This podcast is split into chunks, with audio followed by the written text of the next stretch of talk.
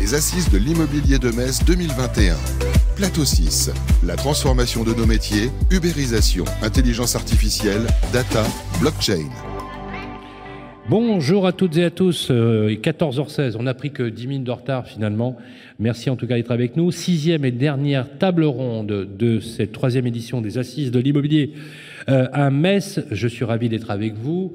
Euh, merci, vous êtes voilà nombreux à nous avoir suivis tout au long de cette matinée. Vous avez suivi exactement aussi les autres ateliers. Transformation des métiers, ubérisation, intelligence artificielle, data, blockchain. Bon, je suis pas sûr qu'on va traiter tous les sujets en 40 minutes on va essayer de donner quelque chose euh, qui vous permettra de décrypter un petit peu l'actualité. Pour en parler des professionnels justement euh, de l'industrie immobilière au sens propre du terme, euh, voilà, un triomphe pour Olivier Bugette, le président de la Boîte Imo. Merci. Ça va Olivier? Ça va bien, merci. Merci d'être avec nous. Voilà, sous un tonnerre d'applaudissements, David Benbassa, le patron de Bien Ici, est avec nous. Bonjour. Ça va David Très bien. On se quitte plus, voilà. On, était ensemble lundi, et on se revoit demain, euh, demain à Paris et puis vendredi à Deauville. C'est ça, à Deauville, tout à fait, voilà, pour le congrès de l'UNIS. Et bien sûr, euh, la légende de l'immobilier, voilà, dans le métier.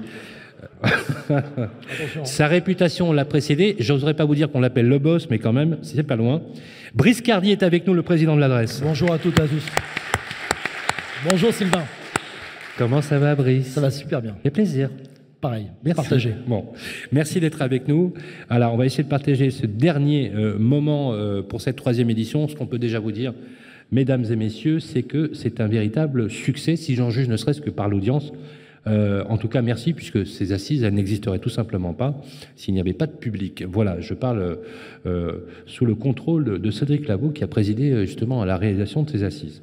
Alors, on va commencer par vous, Olivier. Alors vous êtes très branché effectivement, quand on dit ubérisation, on va dire digitalisation, parce que le terme ubérisation, c'est toujours une connotation un peu, un peu péjorative. Euh, l'intelligence artificielle qui a fait irruption quand même, il faut le savoir, dans l'immobilier de façon assez massive. La data, les données, maintenant il n'y a, plus, a plus de débat sur les données, on sait qu'elles ont une vraie utilité dans son utilisation, hein, pas dans la donnée elle-même, mais dans l'utilisation. Et enfin de la blockchain qui permet aussi, on l'a vu avec la crise sanitaire, avec l'impact euh, qu'a traversé euh, euh, l'ensemble de la planète, l'utilité de la blockchain justement dans, ces démarches. Moi ce que je vous aimerais dans un premier temps, pour, en introduction si vous voulez bien, c'est qu'on fasse une espèce de petit paysage, tu vois, un peu quelque chose qui nous permet de nous repérer. Où en est-on aujourd'hui, Olivier? Où nous en sommes Ouais, où, voilà, où nous en sommes plutôt. Bah, nous en sommes à devoir mener de front tous ces sujets et c'est pas évident parce que ça fait beaucoup de choses et ça fait appel surtout à beaucoup de ressources et cette ressource, elle a tendance à manquer euh, un petit peu en France, notamment euh, aujourd'hui, il est délicat de, de, trouver euh, les compétences requises pour ces sujets qui sont très à la mode dans tous les secteurs d'activité. Donc tout le monde bah, cherche ses data scientists, tout le monde cherche les personnes qui vont euh, mettre en œuvre euh, l'IA euh, au sein de ces technos, etc. Donc nous, on avance, pas aussi vite qu'on voudrait, parce qu'on a déjà en tête les solutions de demain. Malheureusement, on est obligé d'utiliser celles d'aujourd'hui, parce que les développements prennent beaucoup de temps. Il y a le temps des projets, et il y a le temps du marché pour les adopter aussi. Donc, ce que je peux vous dire, c'est que il n'y a pas un de ces sujets sur lesquels nous n'avons pas de vrais enjeux et sur lesquels nous ne sommes pas en train d'avancer, que ce soit euh, pour impacter euh, nos utilisateurs des CRM immobiliers, comme le grand public au travers des sites que nous délivrons euh, à nos clients. Alors, vous l'avez dit, hein, les outils de CRM, c'est quand même fondamentale, euh, à la fois dans la chaîne de valeur, mais aussi dans la façon euh, de générer euh, les flux qui permettent, encore une fois, de voilà d'obtenir des mandats, d'avoir des clients, de faire son métier au quotidien. David, aujourd'hui, bien ici, c'est quand même assez symbolique, puisque vous allez fêter cette année, c'est la sixième année? Septième année À la fin de l'année, ça fera six ans. Ça fera six ans, donc le 7 décembre 2015, à la Tour Eiffel, il y avait le lancement de Bianici, une, une idée un peu folle lancée par euh, Jean-François Buet et toutes les équipes. Aujourd'hui, bien ici, c'est le troisième acteur français, me semble-t-il, sur le podium. Oui. Troisième acteur français. Donc clairement, il n'y a plus de débat à la fois sur bien ici et la légitimité. Je peux vous dire que c'est vraiment un, succès considérable. Question, est-ce qu'on peut considérer aujourd'hui que demain, ou, aujourd'hui, tel que nous l'a défini euh, Olivier, les projets qui sont mis en place sur l'intelligence artificielle, par exemple, sur euh, l'utilisation des données sur la blockchain, j'allais dire que c'est plus une option, C'est un processus de transformation qui est vraiment est, bien opéré et continuera à se développer. C'est une, question. J'étais content de venir à cette table ronde parce qu'en fait, on a associé plein de mots qui aujourd'hui veulent pas dire grand-chose ou on leur prête un terme ou une définition un petit peu particulière. Euh, donc il y a l'ubérisation, l'intelligence artificielle, la ah, blockchain. ouais, moi je trouve que le mot ubérisation n'est pas un mot euh, forcément euh, approprié, puisque dans l'ubérisation, il n'y a pas cette notion de transformation digitale. Si. Moi, oui, mais transformation digitale au détriment finalement, c'est un peu une vision schumpeterienne du dispositif, c'est-à-dire qu'on détruit pour, pour construire ailleurs. C'est pas exactement le cas. En fait, l'ubérisation, moi, je, regarde juste, ça vient d'où? Uber, ils ont fait quoi? Ils ont pris un marché à, valeur, forte valeur, et ils se sont dit, tiens, je vais transformer ça avec une innovation technologique, je vais amener une plateforme, mais pas que. Je vais amener aussi du service. Du service, absolument. Et du, bon service, c'est-à-dire je vais mettre des, des voitures propres, des bouteilles d'eau. Je vais, hein. je vais pouvoir identifier euh, l'identité du chauffeur, à quelle heure il va arriver, à quelle heure je vais arriver et combien ça va me coûter à l'avance. Ça, c'est quelque chose qui n'existait pas sur le marché des taxis. Donc il y a eu un apport de valeur extrêmement important. Après, ça s'est un petit peu euh, dégradé. On voit où ils en sont aujourd'hui. Mais ça a permis une chose très importante, c'est que ça a apporté de la valeur et ça a boosté les taxis.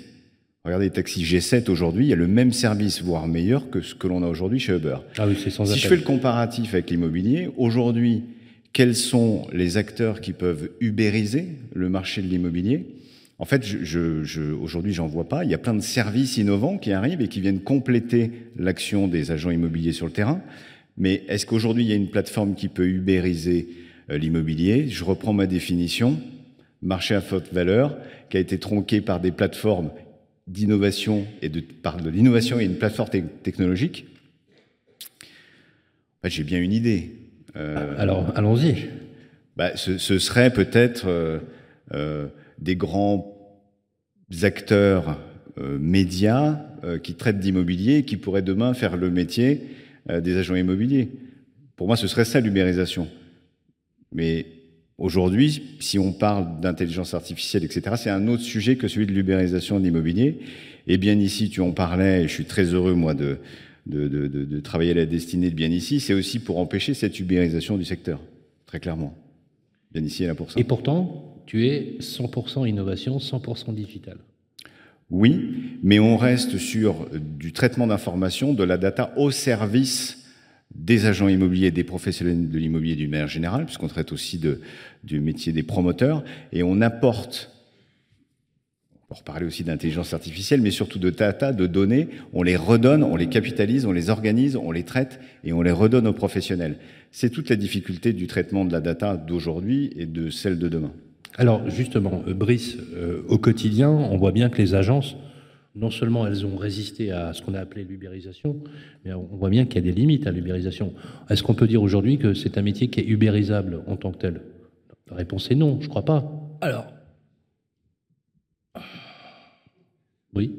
Déjà, je voudrais euh, faire une remarque sur ce qu'a dit David concernant l'histoire G7.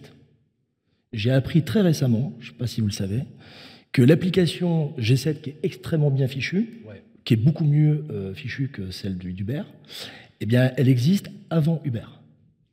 Ouais. J'ai appris ça il y a très très peu de temps. Tu veux dire que les, dossiers étaient dans les cartons de, G7 Eh bien, les dossiers étaient réservés à la classe affaires. Donc c'est juste une question d'arbitrage. C'est que G7 n'a pas su finalement se dire qu'il fallait que ça profite à tous et pas uniquement à la classe affaires.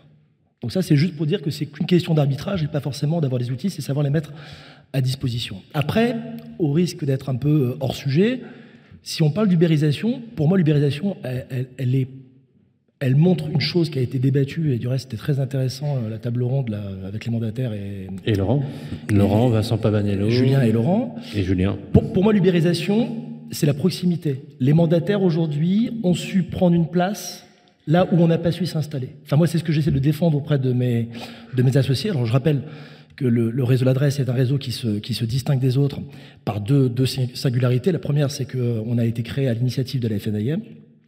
Et aussi fou que ça puisse paraître, aujourd'hui, on, défend euh, des réflexions un peu euh, comme celles qui ont été défendues à l'époque de la FNIM, où, euh, suite à un voyage d'affaires, euh, certains qui étaient même présents aujourd'hui se sont aperçus qu'il y avait des modèles outre-Atlantique qui allait peut-être s'installer en France. Et comme d'habitude, euh, en France, on aime bien ne pas croire au changement et on reste sur des, des modèles confortables. Donc, euh, bah, les modèles que représente Century aujourd'hui, on n'y croyait pas et force est de constater que ça finalement a vu le jour. Et euh, le réseau, l'adresse a été créé par la FNM pour cette raison. Et la seconde, la seconde chose, c'est en effet, tu l'as Je ne savais pas, l'adresse a été créée en réponse à, à la présence de Century en France.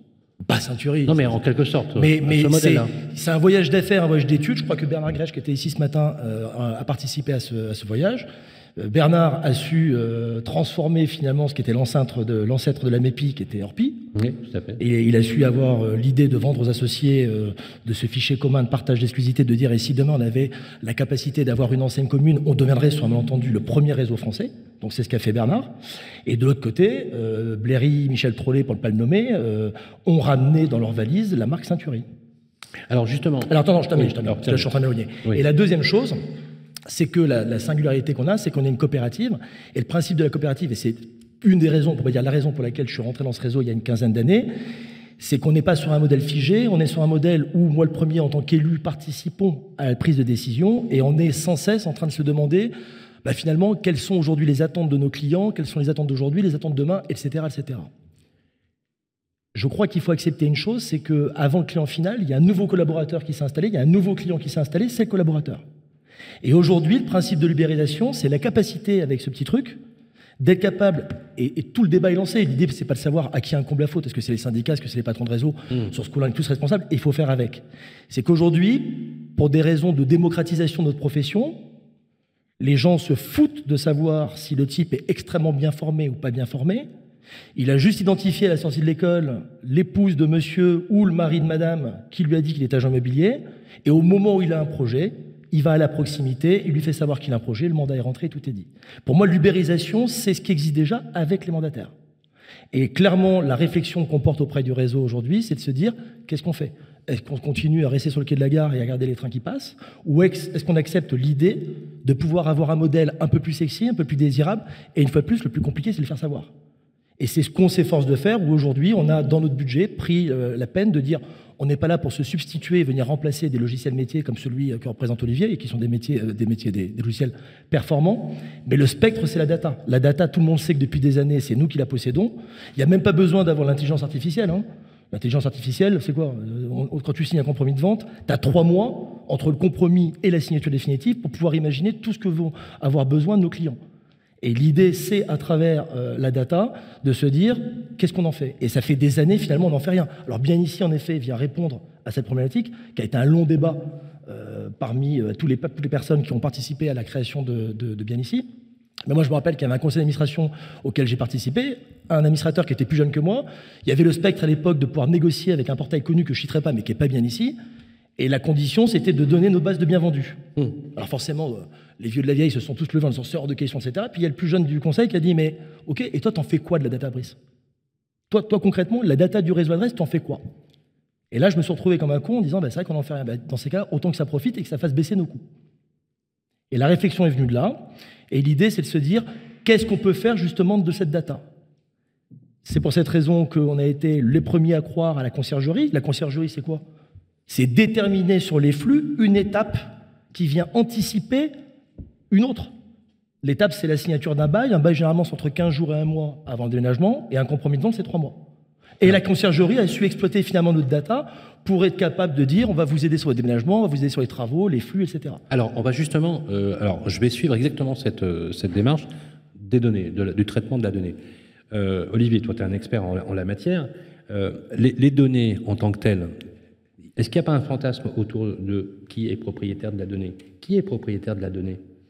Le propriétaire de la donnée, c'est celui qui la produit. Donc ça, c'est extrêmement clair. Donc l'agent immobilier. C'est l'agent immobilier qui, qui, qui va rédiger, donc produire de la donnée, qui en est le propriétaire. Après, qui peut l'exploiter? Là, effectivement, juridiquement, c'est un petit peu plus complexe. Il y a les portails qui euh, l'exploitent. Je sais pas, David, ce que tu fais avec ta data. Euh, il y a les CRM qui ont la capacité aussi de l'exploiter. On le voit notamment au travers des outils. Est-ce que toi, tu l'exploites? Tu l'exploites sur les outils de la boîte IMO Moi, je réponds pas à cette question. Je je, je, je l'exploite pas euh, à l'heure où je te parle, mais évidemment qu'on a des projets et on l'exploite pour le au profit de nos de nos utilisateurs. Mais oui, non mais c'est-à-dire que l'idée, si tu veux, c'est Ah, bien sûr, non, bien sûr. non, je- pour le bénéfice des clients. je- je- j'entends bien. Tu et- les aides en fait à exploiter leurs propres données, c'est ça que je veux dire. Non, ça n'a. Si, si on veut les aider à exploiter leurs propres données, ça passe par l'exploitation des données de leurs confrères, parce que leurs données, elles ne valent rien. Pourquoi? Parce que les tailles aujourd'hui ne sont pas critiques, et pour exploiter la data, il faut être sur de la masse. Donc, si on n'est pas capable d'agréger de la data de milliers d'agences, donc, en fait, il faudrait mutualiser ça l'ensemble ne de sert ça. à rien. Oui, bien D'accord? sûr. Un réseau qui aurait euh, 100, 200, 300 adhérents, par exemple, ne peut pas exploiter sa data. Elle n'est pas pertinente. Pour exploiter une data, il faut qu'elle soit locale et il faut qu'elle soit massive. Donc, quand tu as, par exemple, 1000 agences sur Paris, alors à ce moment-là, tu peux effectivement exploiter cette data pour réaliser euh, des, modélisations et puis euh, aller sortir des, réalités, des faits euh, qui vont mettre en avant l'évolution d'une tendance haussière ou baissière d'un prix sur une cartographie donnée. Mais il faut bien comprendre qu'à l'échelle d'une agence ou même d'un réseau, c'est pas c'est pas suffisant. Il faut euh, avoir euh, une exploitation Alors, totalement c'est pas massive. suffisant pour pourquoi C'est-à-dire pour Parce que si la data, de- on veut l'utiliser, il faut qu'elle soit pertinente. Pour qu'elle soit pertinente, il faut qu'elle soit exhaustive. Il faut qu'elle émane de, de- de- de milliers, milliers d'utilisateurs. l'utilisation d'une donnée, c'est par exemple pour définir des tendances, des prix, des orientations, des besoins, des usages. C'est ça que tu veux dire? Pour être plus clair dans mes explications, si tu prends euh, un exemple concret, euh, une rue de Paris par exemple, et tu souhaites euh, regarder un petit peu comment évoluent les prix, d'accord? Tu vas utiliser la data. Si tu as l'équivalent de- d'une centaine de ventes qui ont été réalisées dans cette rue ou même dans cette résidence, c'est pas probant. Il faut avoir accès à des milliers et des milliers de ventes qui auraient été réalisées pour pouvoir en retirer quelque chose. C'est sur la masse que tu vas pouvoir affiner la visibilité que tu, que tu as des, des- des- des résultats mathématiques que tu ressors de cette data. Donc, pour ça, il faut vraiment être à minima un portail national, un CRM national, des réseaux qui sont éventuellement en collaboration entre eux et qui acceptent de partager leur data pour, que la, pour la rendre exhaustive. C'est le cas de la MEPI. Ça peut être le cas de la MEPI, oui, par exemple, qui agrège à peu près 4000 agences. Donc euh, après, je ne sais pas euh, à quelle partie de la data la MEPI a accès ou pas. Est-ce qu'il a accès à toute la data? Est-ce que ensuite, dans les règles qui régissent la MEPI ou d'autres outils, les adhérents donnent leur accord ou ne la donnent pas? Bon, là, il y, a, il y a un peu un vide juridique parce que quelque part, euh, une fois que c'est dans des bases de données informatiques, MySQL par exemple. euh, Bon, ça devient, ça, on peut l'anonymiser la data aussi. On- à la fin, on finit par plus savoir quelle est, bien sûr. quelle est la provenance de cette data en fait. Euh, chez Bien ici, on fait comment? Justement, sur ce que, réaction sur ce que vient de nous dire Olivier? David? Il a raison sur un point, c'est qu'il faut de la masse pour que ce soit pertinent et qu'on arrive à avoir une certaine finesse dans l'analyse. Maintenant, euh, chaque agent, chaque réseau devrait être en capacité de traiter sa data. Et sa data, c'est une première chose, l'identité euh, des gens qui sont rentrés dans l'agence, qui en sont sortis, est-ce qu'ils ont euh, fait une transaction, une location, bref, ça reste de la data. Il faut qu'elle soit, encore une fois, organisée, traitée, et peu importe qu'on soit gros ou petit, et ça dépend ce qu'on veut en faire. Donc c'est vrai qu'à notre niveau, on dispose maintenant d'un volume impressionnant d'informations et de données sur le trafic, sur les volumes de recherche. Donc ça, c'est des informations qu'on est capable d'agréger, de traiter et de redonner à l'ensemble de nos clients. Je le disais tout à l'heure, pour exemple, aujourd'hui, tous les trimestres, on envoie à l'ensemble de nos clients une analyse sur leur portefeuille. Euh, de dire, vous avez un portefeuille de ce type-là, deux pièces, trois pièces dans telle zone. Je vais être capable de vous dire, avec l'analyse de données de bien ici, que la recherche sur votre zone de chalandise, elle est plus portée sur des T4.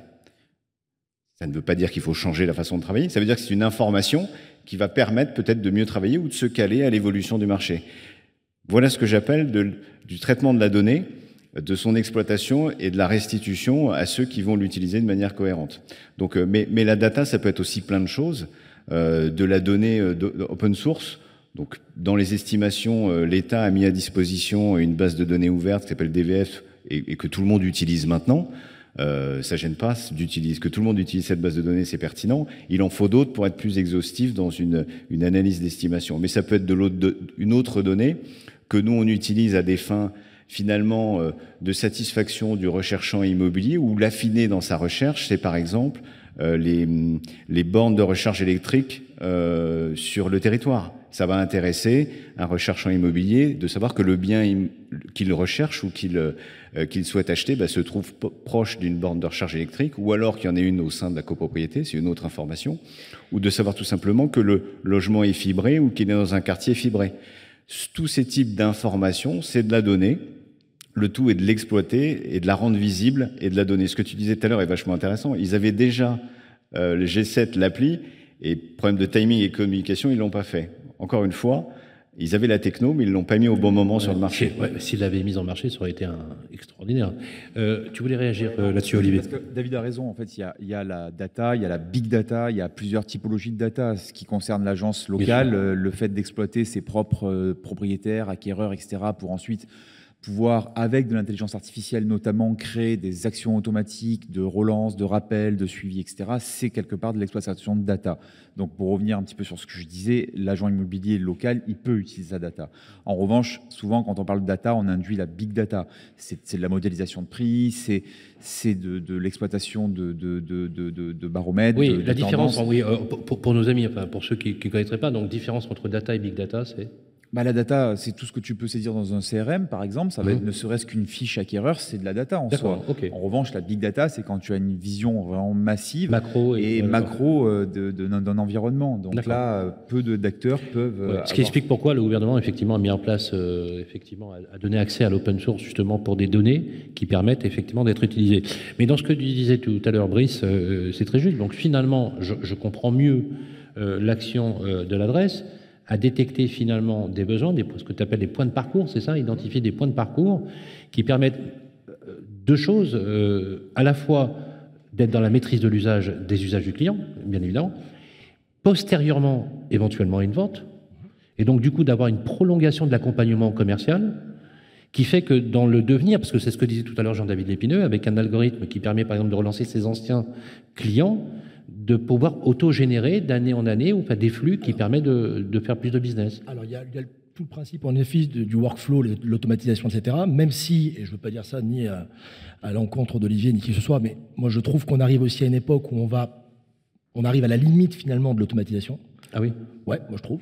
Il y, a un exercice que je m'amuse bien à faire de temps en temps, c'est de demander à mes consultants euh, de m'écrire sur un bout de papier euh, cinq noms de clients, cinq types de recherche, cinq types de secteurs et cinq budgets. Généralement, tu vis un grand moment de solitude, alors qu'à l'époque, nos clients les avaient tous dans la tête. Donc ça, c'est aussi le principe d'attendre que la machine relance. Ah oui, tu veux dire, oui, bien sûr, bien sûr. Je trouve que justement, c'est le risque qu'on prend d'avoir un moment C'est comme euh, le GPS. Euh, avant, on se guidait avec une carte. Aujourd'hui, tu sais plus faire. à l'époque, euh, au-delà des fiches Bristol, sans vouloir faire le vieux que je suis pas, on avait nos clients dans la tête. Quand on rentre un mandat, on savait. non, je suis très jeune. on, on rentrait un mandat, on savait déjà à qui on allait le vendre. Pour venir sur la data, l'idée, c'est on n'est pas sur les mêmes euh, sur les mêmes euh, les mêmes ambitions. En effet, je rejoins Olivier euh, sur l'histoire de l'exhaustivité de l'offre pour pouvoir être prétendant à, deviner un marché prédictif, pas prédictif, haussier, baissier, etc. Moi, il y a quelque chose que j'ai essayé d'amener au sein du réseau que, j'anime, c'est quelque chose de très franco-français qui est la prospective. On passe notre temps, je ne sais pas si vous serez d'accord avec moi, mais par exemple les banquiers, etc., passent leur temps à courir après le client de demain. Et nous, agents immobiliers, on fait la même chose. On court, on prospecte. Et finalement, il y a quelque chose qui est outre-Atlantique qu'on essaye aujourd'hui de reproduire au sein du réseau d'adresse, c'est le principe de la fidélisation. D'où la conciergerie. C'est un axe de la, de, la, fidélisation. Nous, on s'est aperçu d'un truc, c'est quand on fait des job dating au sein de nos agences, on invite donc à aller poster sur Indeed, etc., tous les portails qui sont incontournables, et on invite nos associés à faire des relances dans leurs fichiers. Aujourd'hui, on constate qu'après ces réunions de job dating, un tiers des recrutements, mais qui restent, c'est-à-dire des consultants qui restent un an, deux ans, trois ans, un tiers provient, émane du portefeuille client. Dans mes agences, j'ai des consultants qui sont parmi les clients. Dans mes agences, j'ai des, consultants qui font 150 000, 200 000 euros de chiffre d'affaires, qui sont parfois des personnes qui ont acheté une maison par le biais de l'agence, sont parfois la nièce de quelqu'un qui a vendu sa maison il y a deux ans, etc. Donc ça, une fois de plus, c'est pas dans l'ADN français. L'ADN, c'est de courir après le client de demain, sans imaginer que le client d'hier ou d'aujourd'hui peut être un énorme, un énorme ambassadeur euh, dans la recommandation et autres. Et c'est pour cette raison que euh, on a arbitré dans notre budget, euh, d'où l'intérêt d'un réseau comme le nôtre, où on intervient dans notre budget et on essaie d'être force de proposition et d'être dans l'action plus que la réflexion. Et en a fait, on a intégré cinq codeurs développeurs Alors, on touche pas bien évidemment à ce qui est très bien fait par les éditeurs, parce que ça reste un sacré millefeuille, surtout quand il y a 1000 consultants, les remontées de chiffre d'affaires et autres. Mais en revanche, on s'est intéressé à, une fois que euh, la data est la nôtre, qu'est-ce qu'on en fait? Et donc, on a euh, créé euh, le principe, enfin, le principe, on n'a pas créé, enfin, on utilise le, principe de la blockchain. Et via la blockchain, on va finalement très en amont, alors soit par, une estimation en ligne, soit dès le moment où on confirme le rendez-vous de ce qu'on appelle chez nous le R1, euh, l'estimation où on vient avec sa tablette, avec ou sans connexion, récolter des données pour pouvoir ensuite synchroniser et préparer le R2 qui se fait dans le point de vente sur écran digital. On a développé une technologie qui est propre à l'adresse, euh, qui vient générer, on va dire, après 16 clics, une estimation qui repose parfaitement sur notre outil d'estimation qui a été créé par la FNIM à l'époque, euh, qui a été déposé à l'INPI avec plusieurs méthodes dont j'ai pas le temps euh, de, faire état, parce que c'est pas le sujet. Et dès le moment où il va y avoir l'acceptation du client du rendez-vous et qui va accepter juste de dire qu'il est bien Olivier Bigette et qu'il confirme le rendez-vous, c'est là que dans le, le, le, lien URL qui est envoyé, il y a le principe du token, c'est le principe de la blockchain, qui va venir sécuriser l'échange de data, sans pour autant obliger les clients de se loguer, de se ah, plugger. Voilà, et aujourd'hui, je ne sais pas si on est les ça, premiers et les seuls, peu importe, je me fiche de savoir ce que font nos concurrents. Ça protège la donnée. Ah ben, le principe de la blockchain, c'est que, par exemple, aujourd'hui, nos consultants n'utilisent plus les mails. D'ailleurs, explique-nous, euh, juste en quelques mots, la blockchain, ça sert à quoi exactement bah, Moi, tel que je la comprends, je ne suis pas oui. sachant, hein, je suis okay. patron d'agence immobilière et accessoirement animateur d'un réseau. Le principe de la blockchain, c'est un lien URL dans lequel il y a des précodages donc nous, on a fait des précodages sur chaque personne qui a la casquette l'adresse. Mais demain, tu es client et tu rentres dans l'univers d'adresse, tu deviens, auras ta propre URL avec un précodage. Donc en fait, le principe, c'est que dans l'adresse URL, tu as les, identifiants, les logins qui sont dedans. C'est pas encore la blockchain. Ça, c'est juste une URL. Mais chaque collaborateur détient sa propre URL. Je t'envoie par WhatsApp, par texto ou par ma carte euh, NFC, tout ce que tu veux.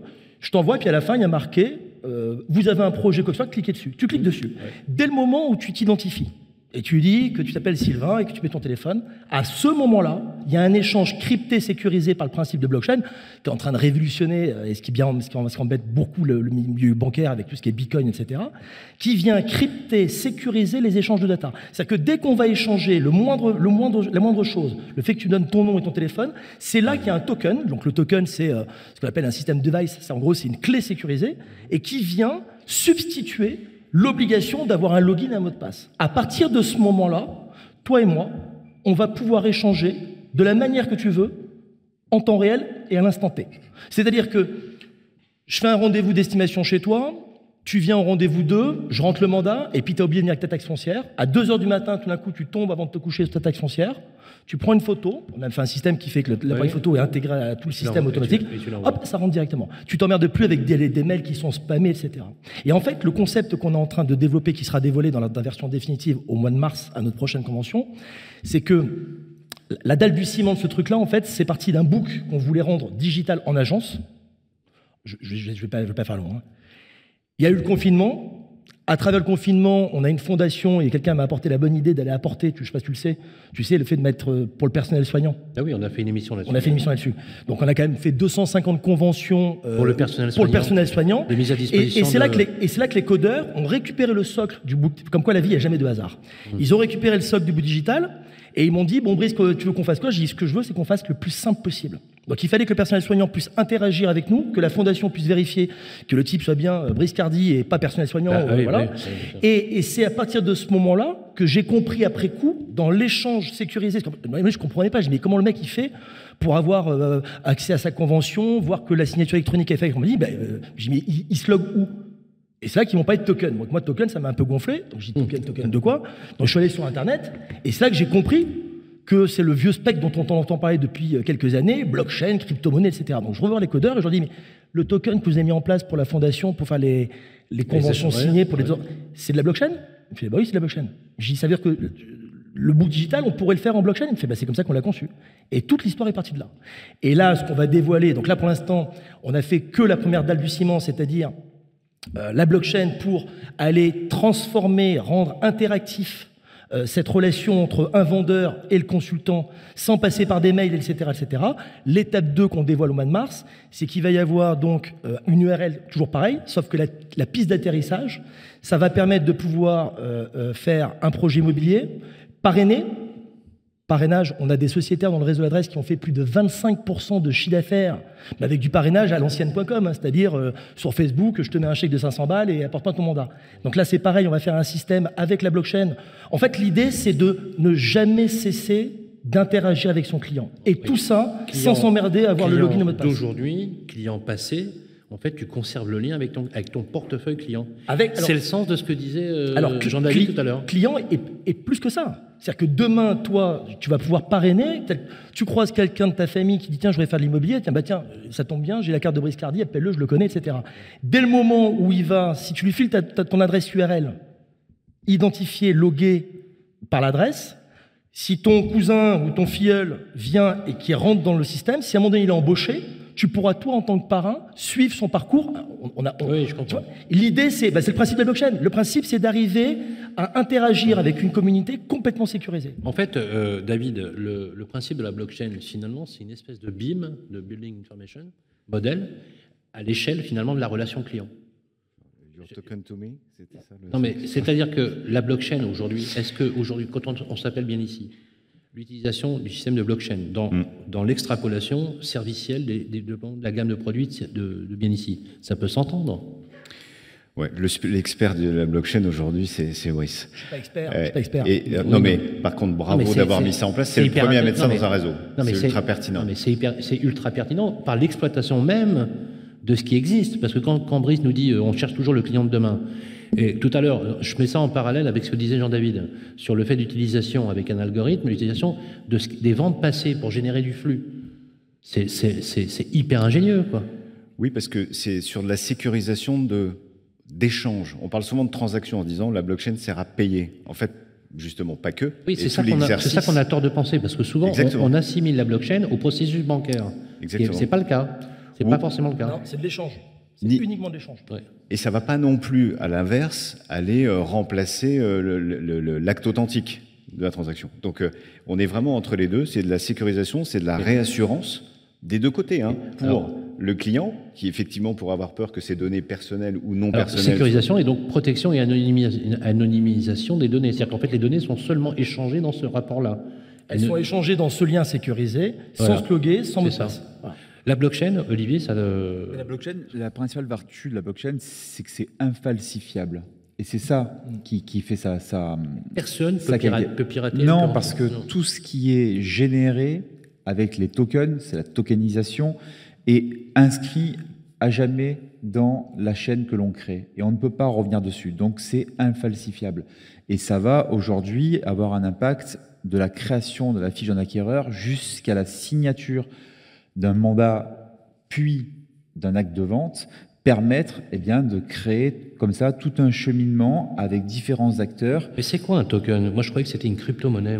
Non, un token, c'est un petit peu comme un, on appelle ça un hash. Euh, en l'occurrence, c'est une inscription qui permet de venir pointer, de venir euh, apporter comme, comme un peu un poinceau sur, euh, sur un code qui a été développé pour pouvoir euh, l'immortaliser en fait. Et ensuite, on fait une, succession de un chaînage comme ça de ces tokens pour arriver à créer euh, toute une chaîne complète. Donc, euh, c'est une techno qui est, qui est pas nouvelle. Hein. C'est ça fait un moment maintenant que qu'on en parle, mais qui tarde quand même à rentrer dans, dans, les habitudes de de, de, de, de, nos quotidiens.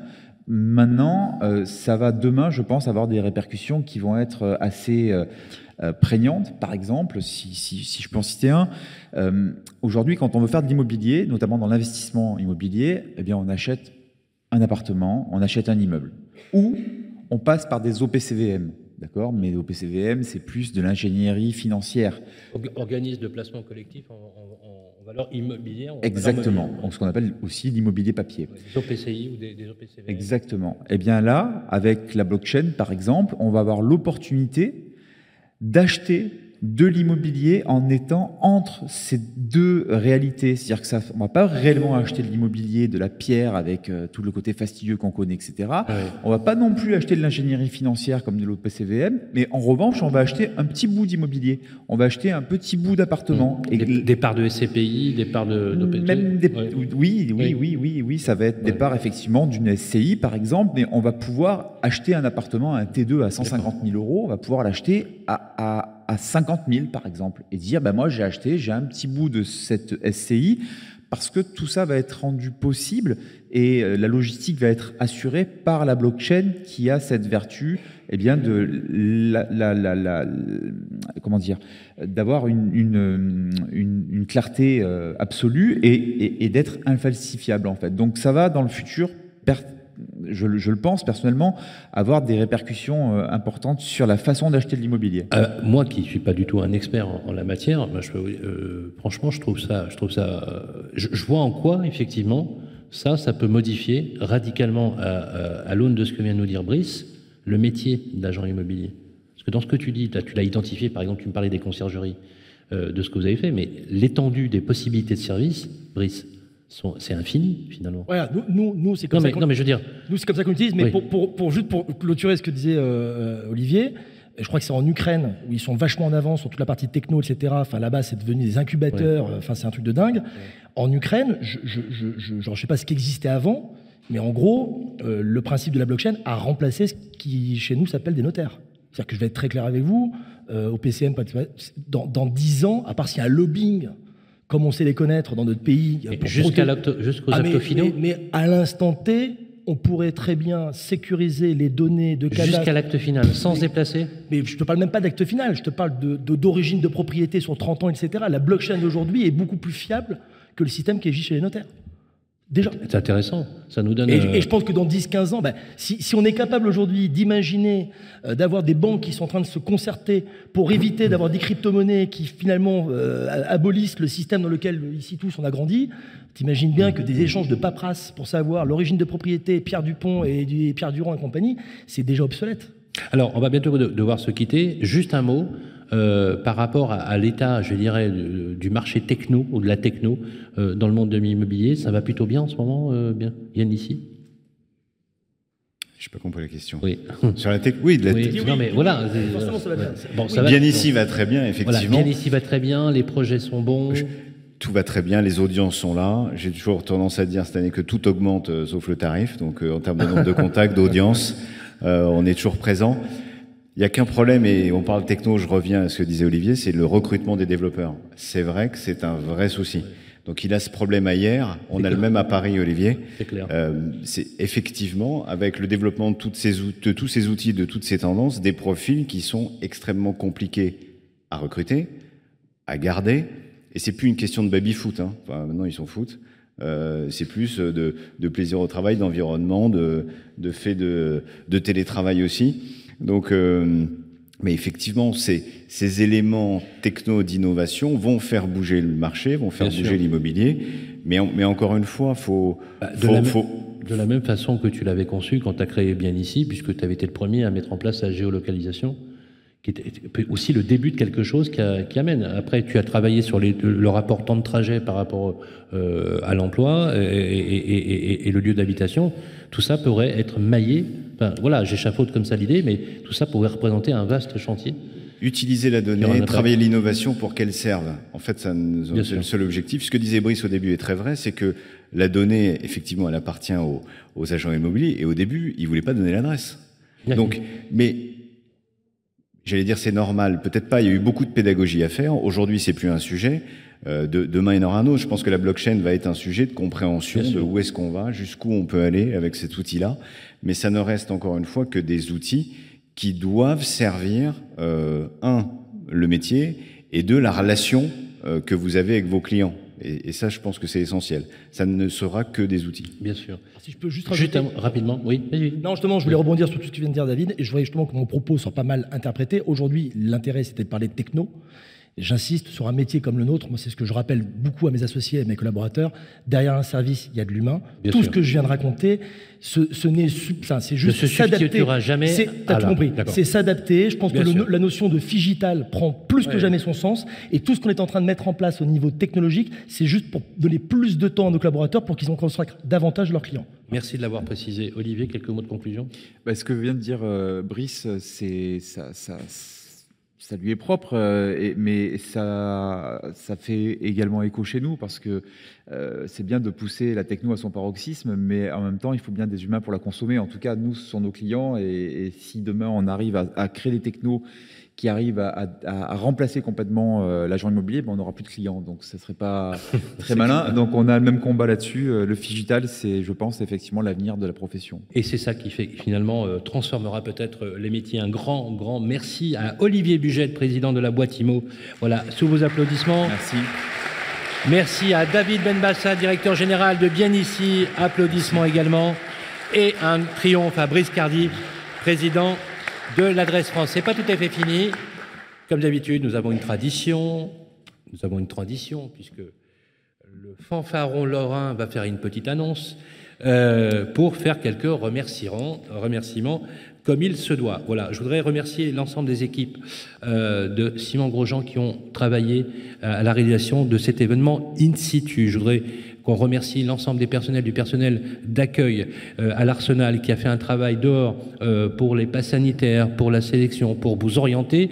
Euh, toutes les assistantes, les hôtesses d'accueil qui ont été extraordinaires. Je voudrais qu'on remercie aussi spécialement voilà, Jérôme Jubot, Laurence Muller, et toute l'équipe, voilà, je ne peux pas les citer tous, mais toute l'équipe qui a participé, je précise bénévolement, à la réalisation de ces assises. Je voudrais remercier mon, mon Jason Pinero, notre référent technique de Radio Imo, de Web Radio Audition. Tu as été au top, Jason, et toute l'équipe ici des techniciens, vous avez été extraordinaire, en plus dans un lieu emblématique avec une acoustique extraordinaire. Voilà, une des meilleures acoustiques d'Europe, comme disait Rostropovitch, qui s'est produit ici. Euh, et c'est pas rien. Euh, voilà, un grand remerciement. Et enfin, je voudrais, euh, comme il se doit, inviter maintenant sur le plateau Monsieur Cédric Lavaux.